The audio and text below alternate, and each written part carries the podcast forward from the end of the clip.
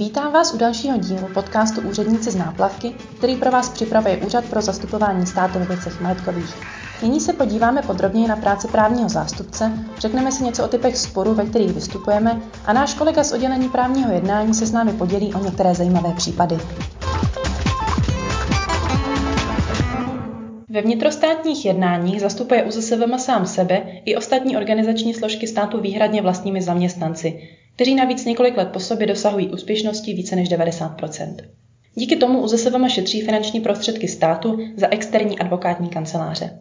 Postupně se nám tak daří naplňovat vizi stát se advokátní kanceláří státu v oblasti majetkoprávních sporů.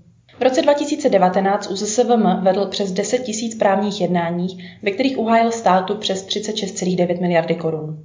O konkrétních příbězích a práci právního zástupce si dnes budu povídat s panem magistrem Zbyňkem Řezáčem, který působí jako právní zástupce na oddělení právního jednání. Dobrý den. Dobrý den. Mohl byste krátce popsat práci právního zástupce? Než se dostanu k samotnému zplzení otázky, určitě nejdřív bych rád vyjasnil, co to je právní zástupce. Jelikož na úřadu pro zastupování státu v věcech majetkových působí velké množství právníků a ne každý právník je právním zástupcem. Právní zástupce tedy vykonává v rámci své činnosti zastupování v soudních sporech, to znamená nejen, že chodí k soudu, ale samozřejmě píše určitá podání, až to jsou žaloby, odvolání, ústavní stížnosti a vedle toho samozřejmě vyhodnocuje, zda vůbec vést případné soudní spory, z jakých podmínek musí hlídat lhuty a dělá veškeré další činnosti, které si lze představit analogicky třeba u advokátů. Co všechno musí uchazeč splnit?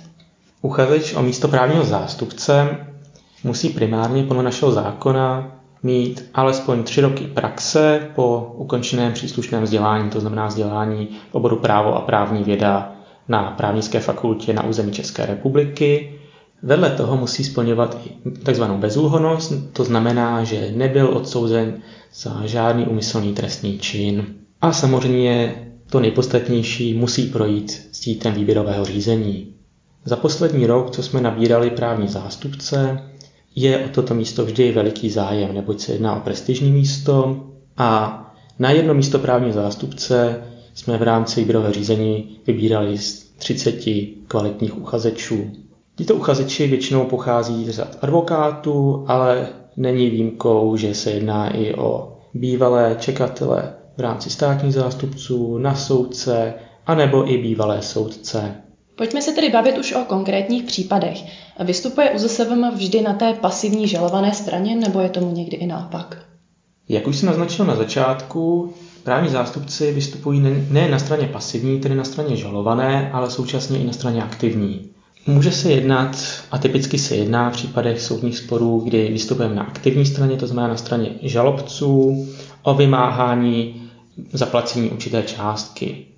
K zaplacení této částky může být titul dán zejména z dlužného nájemného a vedle toho může i stát vymáhat po osobách, které užívají majetek státu takzvaně bez právního důvodu, to znamená, aniž by tam byla uzavřena příslušná smlouva, tak po těchto se vymáhá takzvaně vydání bezdůvodného obohacení, které odpovídá nájemnému, které by hradil každý normální člověk, který by měl uzavřenou příslušnou smlouvu.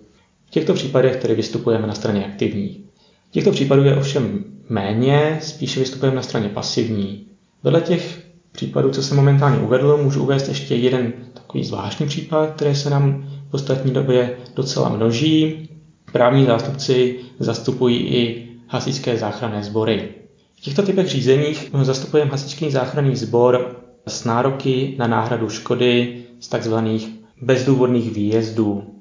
Jedná se o případy, kdy osoby zavolají na linku 112, případně 150 nebo i 155 a ohlásí, že někde je bomba, někde hoří a podobně.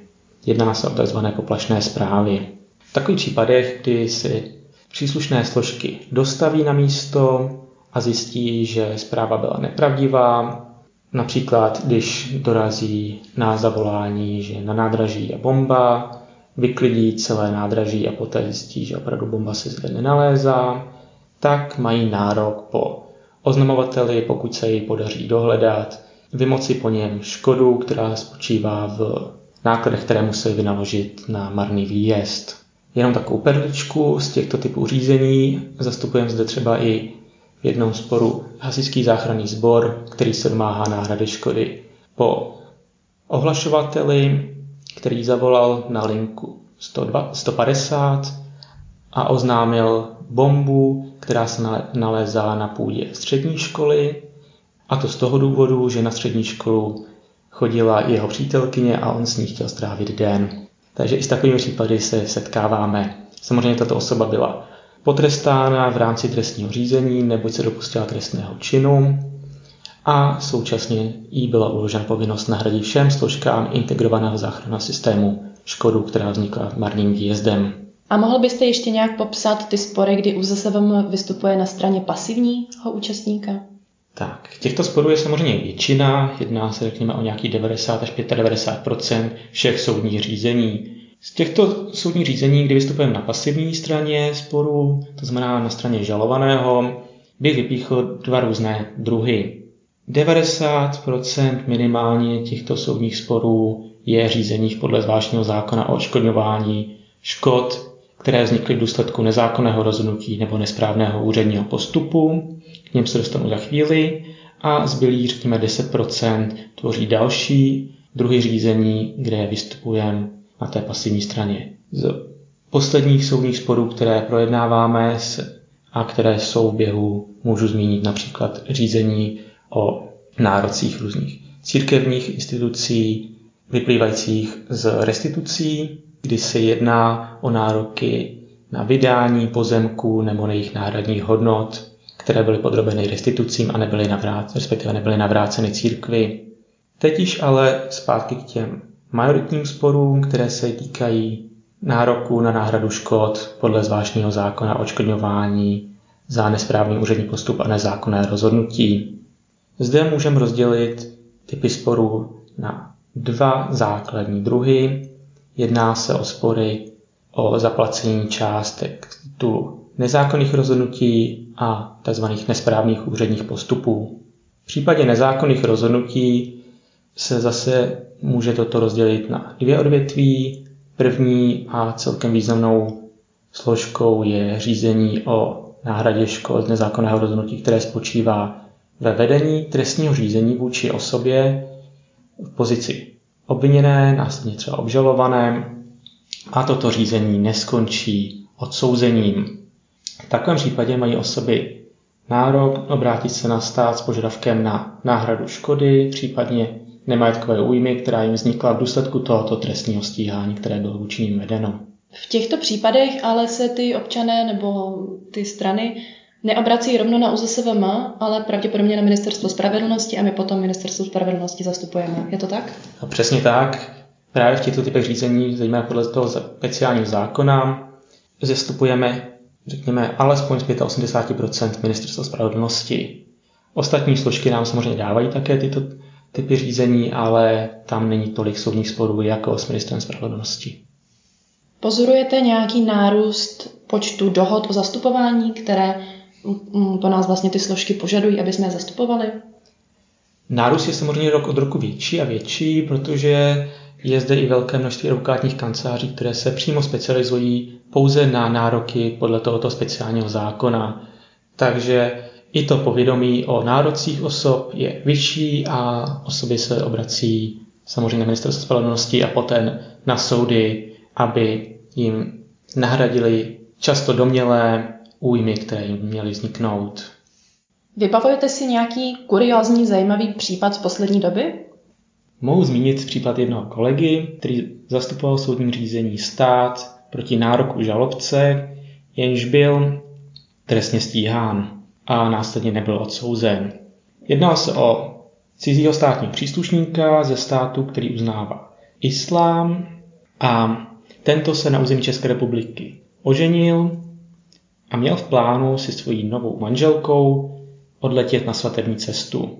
Když dorazili na letiště, zde byl tento člověk zadržen, následně proti němu bylo vedeno trestní řízení a tak nemohl na svatební cestu odletět, kam odletěla pouze jeho manželka. Poté, co trestní řízení skončilo, tím, že nebyl odsouzen, domáhal se po státu náhrady škody a tzv. nemajetkové újmy, která měla spočívat právě nemožnosti realizovat svatební cestu. Právní zástupce Úřadu pro zastupování státu ve věcech majetkových se však ponořil hlouběji do problematiky, než bylo očekáváno ze strany žalobce a podařilo se mu v soudním řízení prokázat, svatba, kterou tady měli uzavřít na území České republiky, nebyla uzavřena v soudu s českým právem a tedy sám žalobce nebyl ženatý. Jak dlouho tento spor trval? Tento spor byl z těch kratších od podání žaloby do pravomocného skončení řízení trval zhruba rok a půl. To byla, řekněme, taková kuriozita, ale jaké nejvýznamnější případy co do částky nebo mediálního zájmu jste řešili? Těchto případů je samozřejmě nepřeberné množství.